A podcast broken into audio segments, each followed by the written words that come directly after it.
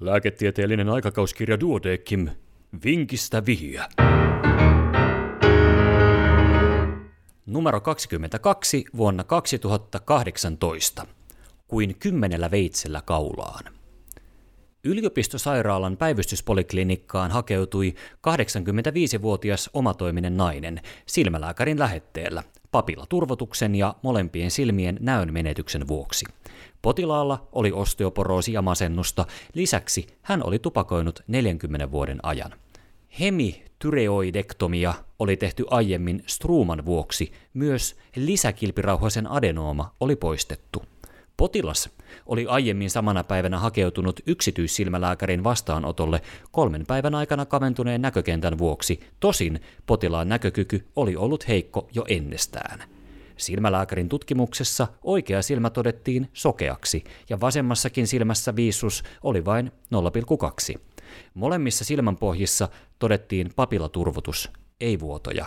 A-temporaalikset palpoituivat normaaleina.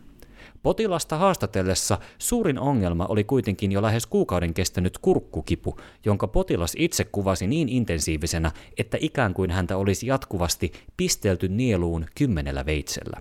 Potilas oli käynyt muutamia viikkoja aiemmin kurkkukivun vuoksi terveyskeskuspäivystyksessä, jossa diffuusien keuhkovingahdusten ja kuumeen korvalämpö 37,9 astetta sekä suurentuneen tulehdusarvon CRP97 vuoksi oli aloitettu amoksisilliinikuuri. Viikkoa myöhemmin erikoissairaanhoidon päivystyksessä mikrobilääkkeeksi oli vaihdettu klindamysiini persistoivan tonsilliitin ajatuksella. Nieluviljely vastattiin negatiiviseksi. Päivystyksessä ei todettu kuumetta, korvalämpö oli 36,7 astetta, niskajäykkyyttä tai leukaklaudikaatiota. Anamneesissa ei ollut laihtumista. Potilas ei nähnyt sormilukua kummallakaan silmällä. Aivojen magneettikuvassa tai aivoselkäydinnesten näytteessä ei todettu oireita selittävää. Aivoselkäydinnesteessä ei ollut leukosytoosia ja proteiinit olivat normaalit. Laboratoriokokeissa hemoglobiini oli 93, leukosyyttimäärä 11,4, trombosyytit 717, CRP 56, Erittelylaskennassa neutrofiilimäärä oli suurentunut 7,96. Elektrolyytti- ja lihasensyymiarvot olivat viiterajoissa. Mikä aiheutti potilaan voimakkaan kurkkukivun ja molempien silmien näön menetyksen? Vastaus seuraa hetken kuluttua.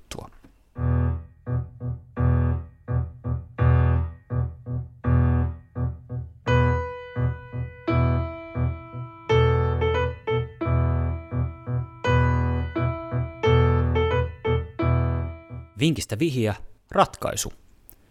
Potilas otettiin jatkotutkimuksiin neurologian vuodeosastolle. Seuraavana päivänä reumatologin suorittamassa kaikukuvauksessa oikealla ohimovaltimolla todettiin ohimovaltimotulehdukseen sopiva halomuutos. Ohimovaltimotulehduksessa ei kuitenkaan todettu aristusta. Oikealla temporaaliarteria oli palpoiden aavistuksen kumimainen. Laskon todettiin olevan suurentunut 90 mm tunnissa.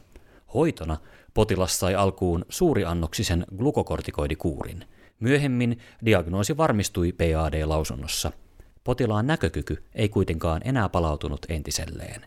Jatkohoito järjestyi perusterveydenhuollon vuodeosastolla – Myöhemmin kuntoutusjakson aikana potilas sai toistuvia poissaolokohtauksia, joiden selvittelyissä EEGssä todettiin yleistynyt status epileptikus ja aivojen magneettikuvassa aivovaskuliittiin sopivat valtimomuutokset. Epileptinen oireilu saatiin väistymään antiepileptin aloittamisen myötä – kahden kuukauden pituisesta kuntoutusjaksosta huolimatta näön menetyksen ja muistamattomuuden MMSE oli 19 25 vuoksi tehdyllä kotikäynnillä todettiin, ettei potilas pärjännyt kotona puolison ja maksimaalisen kotihoidon turvin, joten hänet kirjattiin ympärivuorokautisen hoidon jonoon.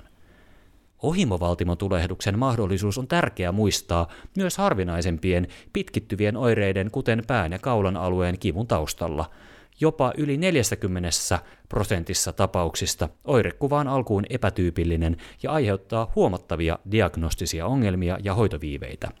Temporaaliarteriittiin liittyvä kallon sisäisten suonien vaskuliitti sen sijaan on erittäin harvinainen.